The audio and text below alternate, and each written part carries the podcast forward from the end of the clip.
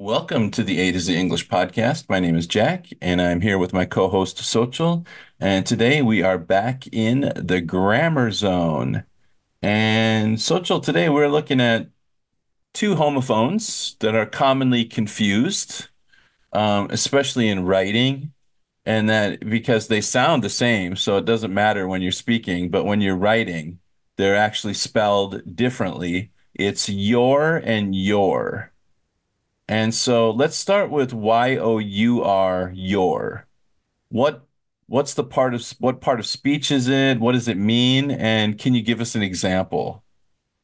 Your is possessive. It indicates possession of something. So is that your breakfast? Is that your bottle of water? Like you're asking someone, does that belong to you, you know? And so, so um it just indicates possession, essentially. That's Right. why O U R. Mm. for the subject, it would be you, you, your. It was like I, my, he, his, she, her, you, your, like that. It's just it's just Yeah. the possessive You, pronoun yes. for the pronoun you, you know. Mhm. What about your Y-O-U apostrophe R-E? Um, Y-O-U apostrophe R-E literally is a contraction of U and R, which are two different two words that are combined together with an apostrophe. So a lot of people get confused because in English we also use apostrophes to show possession, like you would say Jack apostrophe S, Jack's, this Mhm. Jack's laptop.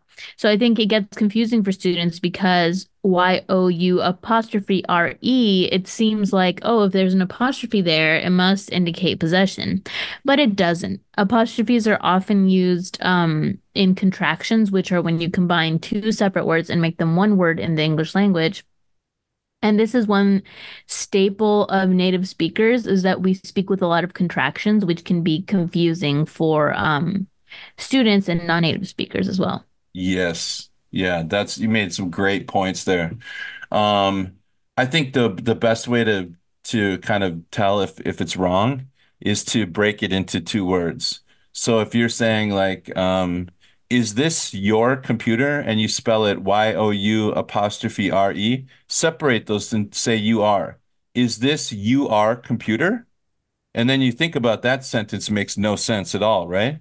Is this you are computer? No. It would have you say, is this your computer? Y-O-U-R, because it's a possession, not meaning you are.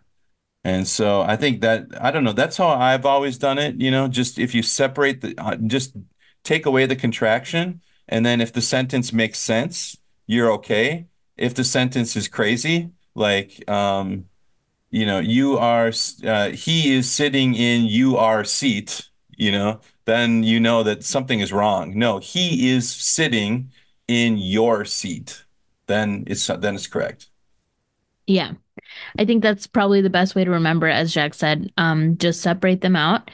And um, yeah, if this makes sense to you, if you have any other grammar questions that you would like to ask us, make sure to leave a comment down below at a to z english podcast.com. Shoot Jack or I an email at a to z english podcast at gmail.com or join the WeChat and WhatsApp groups to join our conversation. And we'll see you guys next time. Bye bye.